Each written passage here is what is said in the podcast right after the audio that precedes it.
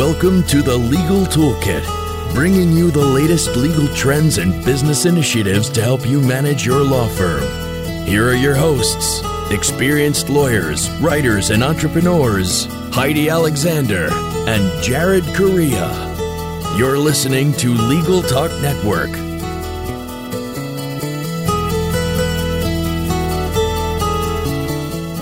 Hello and welcome to a new episode of the Legal Toolkit here on Legal Talk Network. I'm your host, Heidi Alexander. I'm also a law practice advisor with Massachusetts LOMAP. LOMAP provides free and confidential law practice management consulting services to Massachusetts attorneys. For more information on LOMAP's offerings, visit our website at mass lomap dot org. Now, here on the Legal Toolkit, my co-host Jared Correa and I provide you with a new tool each month to add to your own legal toolkit so that your practices will become more and more like best practices. Now, before we get started, we'd like to thank our sponsor, Amicus Attorney, the world's leading practice management solution for lawyers. Amicus Attorney helps manage your law firm so that you can concentrate on being a lawyer. To learn more, visit amicus attorney dot com. Today we'll be chatting about a popular method to improve your law firm's efficiency in delivering legal services, and that's legal project management. I think many would agree, including my guest, that in order to succeed in the current economy and to ensure sustainability, law firms must constantly review and refine the way that they conduct business. So why not do it in an organized manner with a proven method such as legal project management? Now, with the help of my guest today, Pam Woldow, a pioneer and expert in the field of legal project management, we'll discover the secrets of legal project management and see what sets it apart from other methods, what it aims to do, why it's effective, and of course, how to do it effectively. Now, Pam is a partner and general counsel for the global legal consulting firm Edge International. Before then, she held similar positions at Altman Weil, served as Deputy General Counsel of Pennsylvania and Chief Counsel of the Pennsylvania Department of Insurance, and directed litigation management for a public financial services company. Pam also advises law firms and corporate legal departments in legal project management. She's the co-author of Legal Project Management in One Hour for Lawyers, an A B A Law Practice Division publication. And in addition, her blog, At the Intersection, was named one of the top one hundred legal blogs by the A B A Journal. So thanks for joining me today, Pam. Thank you, Heidi. I'm so delighted to be here and talking with you about my favorite subject. Excellent. Well, you certainly are an expert on the matter. So, you know, when it comes to creating law firm efficiencies, we hear concepts like agile, lean, Six Sigma, process improvement. How does legal project management fit in with those? And, and what is it really about at, at its core? You know, all of those concepts that you were talking about, agile, lean, Six Sigma, they're all, if I may say, kind of different flavors of ice cream. They're different approaches to project management, and they grow out of industrial project management. And, and so I want to really distinguish legal project management from that and sort of demystify it, because a lot of lawyers are afraid that it's this complicated, highly technical, technology-driven methodology that evil oppressors in their firms want to impose on their practice of law, and it's not that at all. Agile, Six Sigma, and other non-legal forms of project management are intended to drive greater efficiency, a good thing, predictability, and consistency into how work is done. But those methods grew out, as I said, of sort of industrial and manufacturing processes where the goal was to minimize variation in manufacturing or research settings. So you want to have car doors that have very little variation rolling off the assembly line. And so project management of those stripes that we just mentioned uh, really can help to accomplish that. But legal project management, while it draws on some of the discipline of it, uh, is really different because it's addressing how lawyers do things as human beings, not as industrial processes. So L P M, and I'll just use that, it's easier to say, is a common sense approach to organizing and performing legal work. And it operates in a world where we already know there's going to be differences and variables and variations. So it's intended to help organize and create greater consistency in how that work is done, but not to make anything identical or to remove judgment and the expertise that lawyers bring to it, but to focus on what kind of work we're doing, how can we do it more efficiently, how can we bring a structure to it that allows it to be more cost efficient for our clients. So there's a fancy definition for it, and I'll just repeat it for you. It's that L P M is a systematic approach for scoping, planning, and managing legal work within time, budget, and performance requirements. And that's really what it is. L P M uh, does, a, you know, we can talk about the five steps of it and so forth later, but it really helps lawyers to lawyer better. Okay, so that helps expel some of the confusion ar- around the terms. And let's take that just a bit further to help us understand the value of L P M. Uh, can you give us a case example of how L P M has improved a law firm's efficiency, maybe from your own work? Sure. Um, I may have to give you a couple of different ones to illustrate, because there's different points at along the compass of legal project management. If we look externally first, let's talk about L P M in use with clients first. If a, a lawyer is using the discipline of L P M at the front end of a matter, this scoping, if you will, that's really, in ordinary parlance, finding out what clients want. It is kind of surprising, really, how poorly many lawyers scope or figure out what their clients want. There's often a lot of assumption that if they're giving me a piece of litigation, they must want to win. If they, you know, and they want me to do it in the way that I've always done it, instead of really finding out what the client wants. The client could want that this matter be resolved very rapidly. It could be that they want to drag this out for a long time because they have cash flow issues, or there's a merger and acquisition in another part of the company, and this matter is uh, being put on the back burner until there's cash flow uh, from that M and A transaction. There's all kinds of things in the larger arena of client life, and lawyers don't tend to get to that information, so that the inefficiency comes that they will assume what needs to be done, do it. Client gets a ten-page memo that they didn't want, and now you have a conflict. Uh, somebody doesn't want to pay that bill or is unhappy with the lawyers because they didn't understand what the client wants. So scoping, in my estimation, is probably the best uh, bit of business development and efficiency that can be driven into the delivery of legal services, because before you get started, you find out really what the client wants, not what you think they want. Um, so that's one step of efficiency that goes with a client.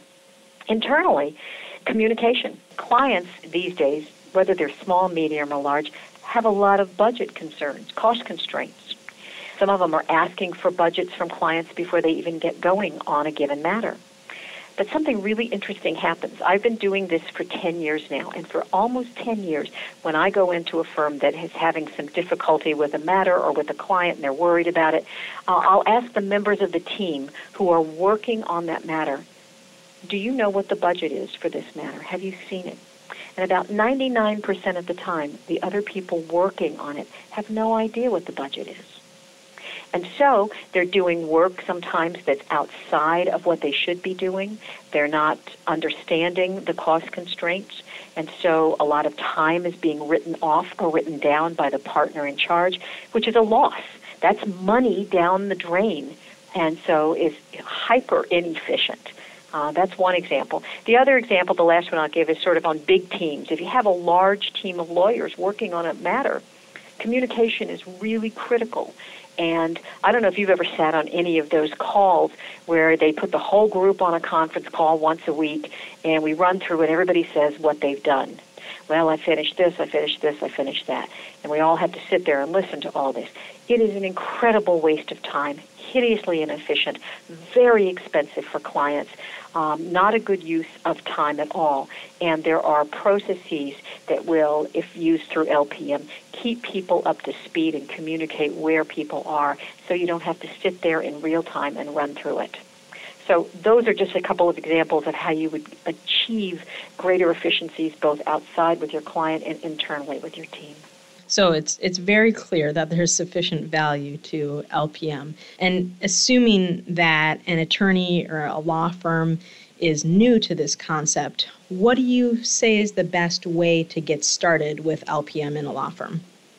You know, I'm going to be cynical just for a moment here in my legal rebel hat on for a moment.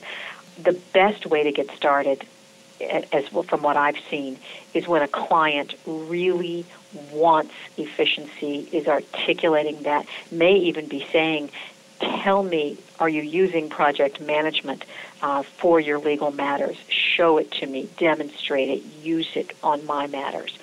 Uh, when a client says, this is what I want, buy-in happens in a nanosecond. We don't have to worry about change management and lawyers who are resistant to change because clients are the alpha and omega of why law firms exist. So short of that, if you wanted to just start um, legal project management within a practice group or within a law firm at large, you really have to have some buy-in from either a, pra- a leader within the firm, whether that's executive management or just a practice group leader, if that's where it's going to start. And pull the leader and whomever is going to be uh, doing that. Let's just take it on a client team or a practice group level for a moment. You have to pull them together and kind of make the case and say, here's the challenge, here's why we're doing this, and this is what we have to do in order to grow market share with our clients, stay competitive, win a current matter, win an R F P. This is what we have to be able to do um, because they have to be convinced of it. Um, and then you have to have a starting point that's sort of a baby step. We'll all create matter budgets, even if the clients don't require them, as an example. Or we'll create task codes, and we're going to start using those task codes when we bill so we can build up some data on what things cost. So we'll know what things cost. And when we know that, we can price more effectively. We can be more profitable. So you have to get started either, like I said, it'll happen instantly if a client wants it. Um, and otherwise, it's more of a process taking small steps and adding, co- consistently adding more items in from legal project management. There has to be some training because it's not intuitive to lawyers. What's intuitive to lawyers is to do things the way they've always done it. So there has to be some level of training for them so they can understand what it is they have to do and how they can apply that within their own discipline. So in your ten years of doing this work, are you seeing uh, more firms, you know, being open to this idea uh, and more and more firms using uh, L P M? In their practices? Yes, absolutely. Um, it, kind of early on in the beginning, you saw the the real forward-thinking firms grab hold of this and begin to use it because they could really, their managing partners or executive committees could see the business development aspects of this and see how it would differentiate their firm from other firms, because it aligns you absolutely with a client. Uh, it's kind of a no-brainer, in my estimation.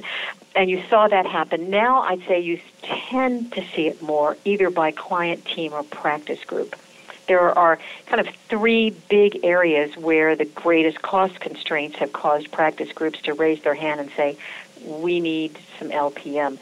Um, I would say employment litigation, uh, patent disputes, and general business litigation have been the three practice areas that are the most common ones uh, to start with this because they're feeling the cost pressures.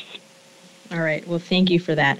Um, we do need to take a quick break, but stay tuned because after the break, we'll be talking more about the process of legal project management, L P M, and how it works. Amicus Attorney's world-leading practice management solution allows you to do more, bill more, and go home early. It serves as the hub to your practice, and Amicus customers report that they save over eight hours and bill an extra five hours every work week.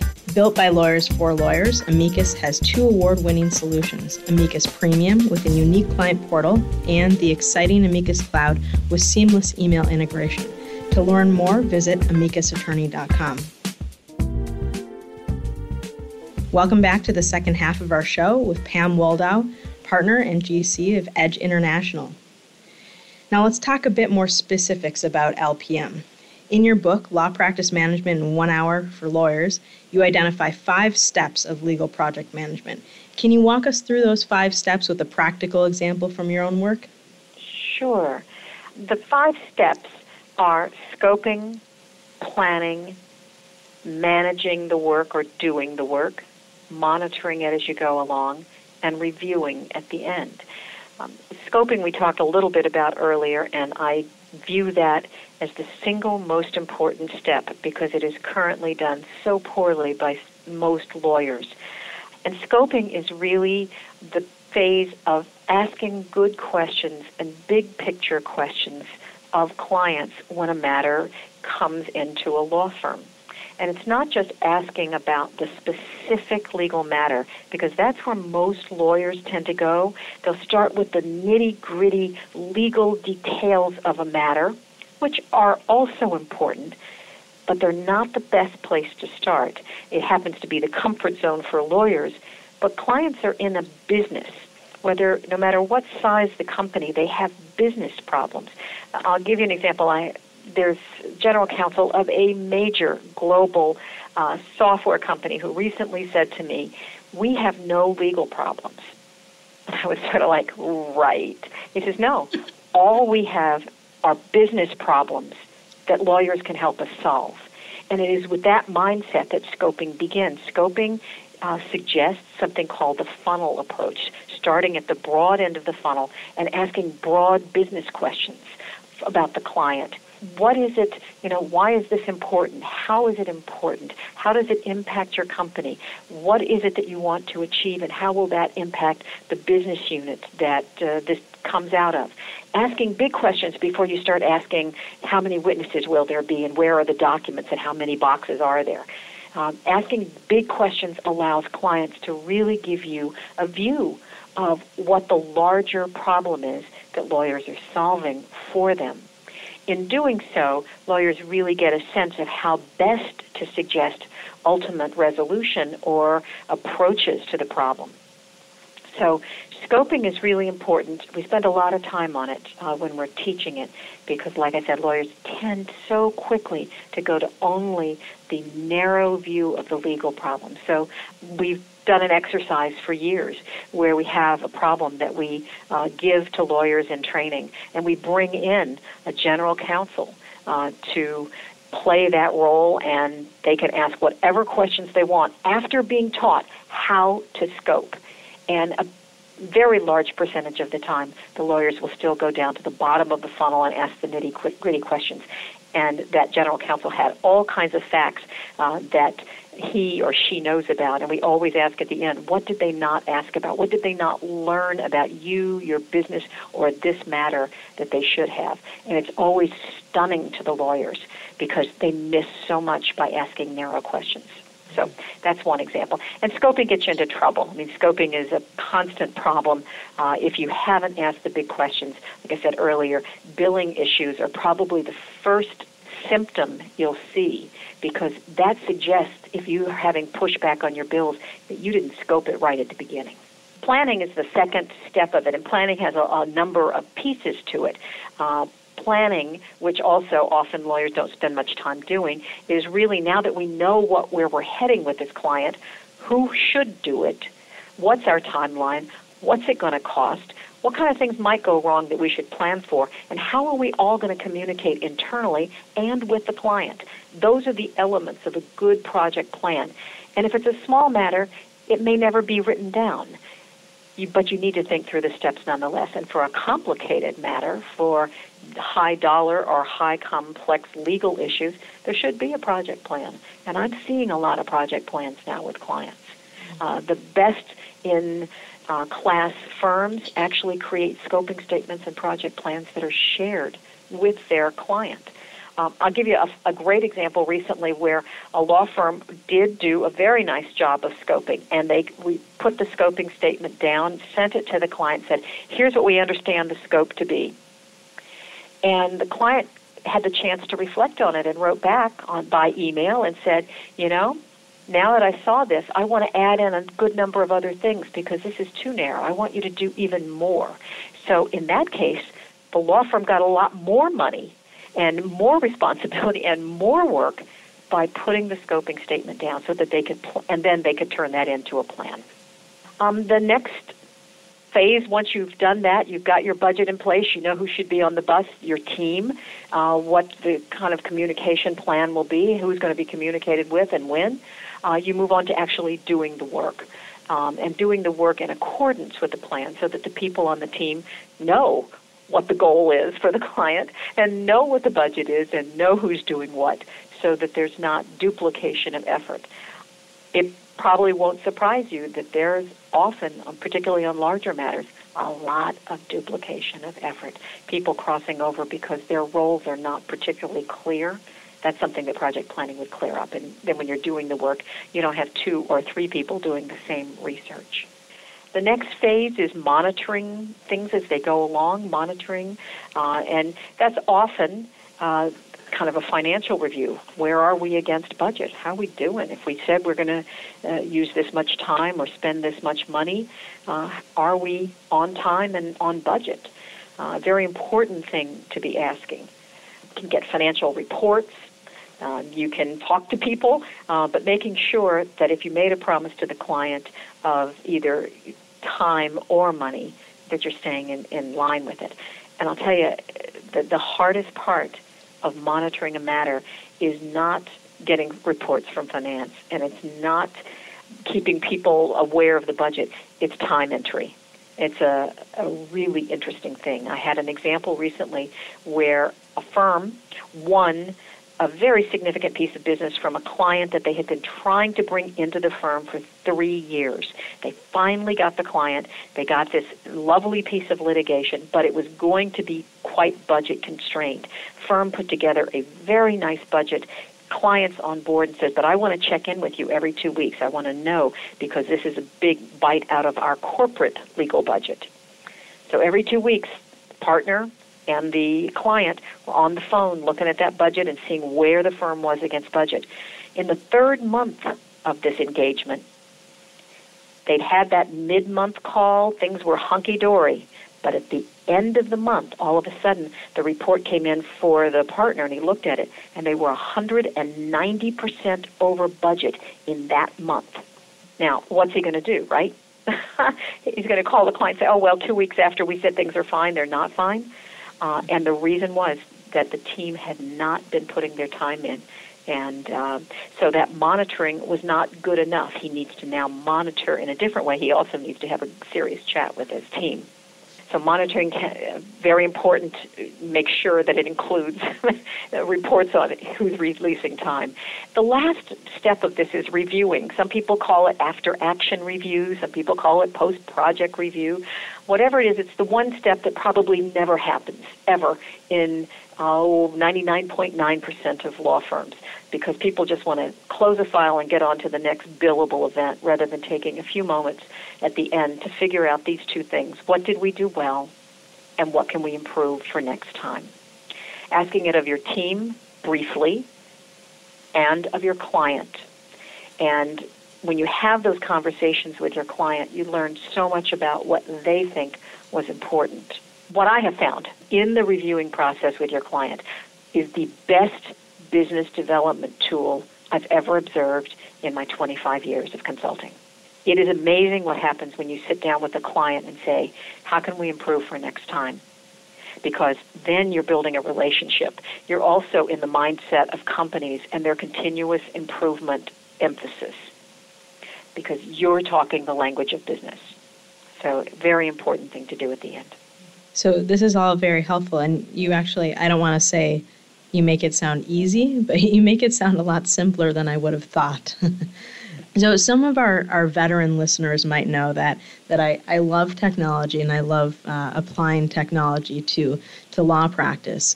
Uh, is technology helpful to legal project management? And if so, do you have any recommendations on its use?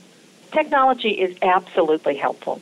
I mean, those kinds of, you know, if you're monitoring a matter, it would be so helpful to be able to, instead of having to request special reports all the time, to have a dashboard, right? Something you can look up, and uh, the partner could look at all his matters, and there'd be kind of a very simple dashboard and saying, here's where we are, and here's the people, here's the last time they released their time, here's our whip, or whatever it is, and here by phase or by tracked by the budget you gave your client, you can see exactly where you are at all times.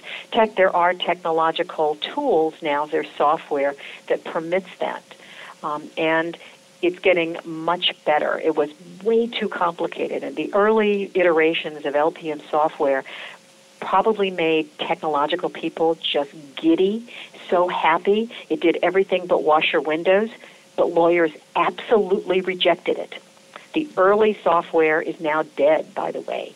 Um, and the reason is that lawyers need something, an interface that's quick. That's, uh, there's something called the two-click rule. If a lawyer has to do more than two clicks to get the information off a piece of L P M software, they won't do it. And so everybody scrambles to make sure that it's the interface is simple enough, and you can get, you can click into your scope, you can click into your budget, you can look at your team communications or where you are against budget or whatever it is you need within two clicks. The one admonition I have about software with L P M is that some firms view the software as the solution. And actually technology and L P M software is the tail that should not wag the dog, because you have to have the mindset of L P M. You have to be willing to talk with your clients, get scope things, really understand the emphasis on being efficient, because software won't make you any of those things. Software won't scope for you. Software won't budget for you. It still requires the discipline and mindset of project management. Mm-hmm. But there is no question that it makes life much easier to have interfaces Um, where everybody on the team can look in and see whatever they need to see. Okay. Uh, one example, an easy example that uh, about a recommendation, basically, a lot of clients have something called client guidelines. They spend a lot of time drafting these documents. Sometimes they're forty pages long, but it's all the stuff the client says is important. This is how we want things done. This is how we want it billed. This is when we want reports, and on and on. And a lot of times the team doesn't even know that, and so they're sending bills in or writing up time entries that don't comply with client guidelines.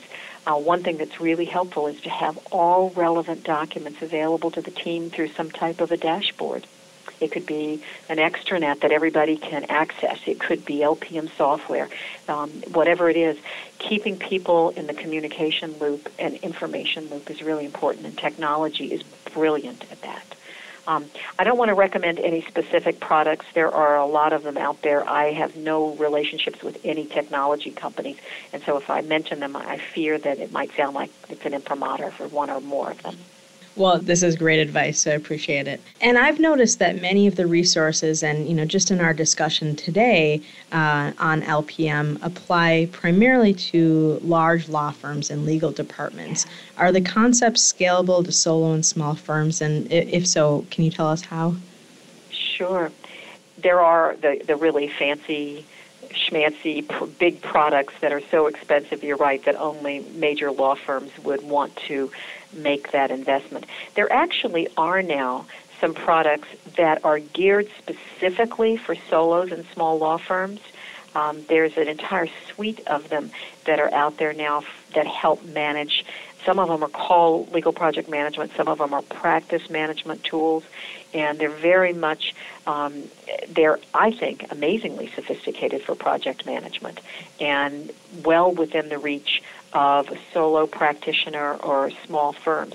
And, you know, what I find often is that there's actually sometimes a greater need for Um, small firms or solo practitioners to use legal project management, because many of their clients may have even more significant cost constraints. I mean, if you're dealing with uh, the Microsofts or the Googles or the Sonys or the Kias or the General Motors of the world, um, those companies are the kind of companies that can pay rates, and they can help fund software that will manage their matters. But if you're dealing with smaller companies, family-owned businesses, their cost constraints are sometimes much greater, and the solo practitioners and small firms need to be efficient in what they do so that they can keep those clients, that they can serve them in ways that make sense. So I, I, it's been interesting that I'd say in the last two to three years, we've seen many, many more solo practitioners and small to mid-sized firms embrace legal project management. That's great. Well, this has been a great learning experience for me and hopefully our listeners as well. But I am sad to report that we've reached the end of another episode of the Legal Toolkit. I do want to thank my guest, Pam Woldow, for taking the time to drop by our virtual studio. Pam, if our listeners would like to learn more about you and your consulting practice, how would they go about doing so? They can call me on the phone, um, and my phone number is area code six one zero, six six zero, nine five five zero, or they can email me, and my email is p-w-o-l-d-o-w at comcast dot net. And I'd be delighted. The other thing, if anybody listening wants to contact me, I provide uh, a list of L P M resources, software resources. I have a, I keep a current list, and anybody uh, who contacts me, I'll just send it to you. So make a request, and I'd be happy to forward it to you. And you still publish to your, your blog quite regularly, correct? Yes. Okay. At the intersection dot com? Correct. Excellent. Well, thank you, Pam, for joining me, and thank you, listeners, for joining me for another episode of the Legal Toolkit. Remember that you can check out all of our shows anytime you'd like at legal talk network dot com. Thanks for listening to Legal Toolkit, produced by the broadcast professionals at Legal Talk Network. Join Heidi and Jared for their next podcast, covering the current business trends for law firms. Subscribe to the R S S feed on legal talk network dot com or in iTunes. The views expressed by the participants of this program are their own and do not represent the views of, nor are they endorsed by, Legal Talk Network, its officers, directors, employees, agents, representatives, shareholders, and subsidiaries. None of the content should be considered legal advice. As always, consult a lawyer.